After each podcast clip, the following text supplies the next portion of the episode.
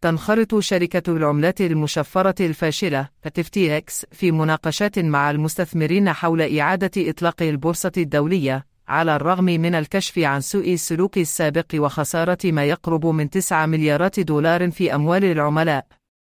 يهدف فريق الإدارة الجديد بقيادة الرئيس التنفيذي جون جيمون ري الثالث إلى تغيير العلامة التجارية للبورصة وربما تقديم تعويضات لبعض العملاء الحاليين من خلال مشروع مشترك أو هياكل أخرى. ومع ذلك ستواجه إعادة تشغيل FTX تحديات بسبب التدقيق التنظيمي والأضرار التي تلحق بسمعة الشركة.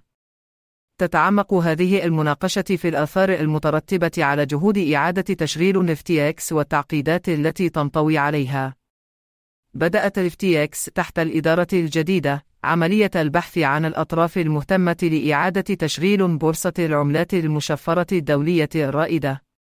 تجري الشركة مناقشات مع المستثمرين حول الدعم المحتمل واستكشاف خيارات التعويض للعملاء الحاليين. كما يتم النظر في إمكانية إعادة تسمية البورصة. تتزامن خطط إحياء FTX مع زيادة الجهود التنظيمية لكبح جماح صناعة العملات المشفرة. انتقد المنظمون الأمريكيون نماذج الأعمال لشركات التشفير الكبرى، مما يجعل إعادة تشغيل FTX مهمة شقة. تضررت سمعة الشركة بسبب إجراءات الإنفاذ الأخيرة ضد شركات التشفير. تضيف هذه البيئة الصعبة التعقيد إلى محاولات إعادة تنظيم FTX. كشفت التحقيقات التي أشرف عليها فريق الإدارة الجديد عن تفاصيل حول كيفية إنفاق FTX لأموال العملاء دون علمهم. حددت مراجعة الطب الشرعي للشركة عجزا بنحو 9 مليارات دولار مستحق للعملاء. ثبت أن استرداد الأموال المختلسة يمثل تحديا كبيرا، حيث أن الأصول التي حصلت عليها FTX قبل انهيارها أصبحت الآن تساوي أقل بكثير من سعر شرائها. توفر إعادة تشغيل FTX الأمل للدائنين، حيث تؤدي حالات الإفلاس غالبا إلى نتائج أفضل عندما يتم إعادة تشغيل الشركة الأساسية بدلا من بيعها.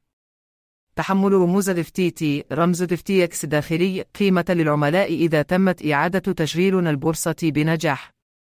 ومع ذلك فإن الخلافات التي لم يتم حلها مع المصفين في جزر إبهام حول ملكية رموز FTT وجهود إعادة الهيكلة باهظة الثمن تشكل عقبات إضافية. تواجه FTX تقاضيا مستمرا والحاجة إلى حل النزاعات مع المصفين البهاميين الذين استولوا على عدد كبير من رموز FTT. تكبدت الشركة رسوما مهنية كبيرة تتعلق بجهود إعادة الهيكلة والتقاضي. لتعويض الدائنين من المتوقع أن تقدم FTX خطة إعادة تنظيم رسمية في يوليو، والتي ستحدد استراتيجيتها لمعالجة مطالبات الدائنين. في الختام يأتي قرار FTX بمتابعة إحياء بورصة العملات المشفرة الدولية في وقت تلطف فيه سمعة الشركة، ويشد المنظمون قبضتهم على صناعة العملات المشفرة. في حين أن إعادة التشغيل قد توفر الأمل للدائنين والعملاء، لا تزال هناك تحديات كبيرة، بما في ذلك استرداد الأموال المختلسة، والتدقيق التنظيمي، والنزاعات القانونية التي لم يتم حلها. سيعتمد نجاح جهود إعادة التنظيم لشركة FTX على قدرتها على تجاوز هذه التعقيدات واستعادة الثقة في السوق.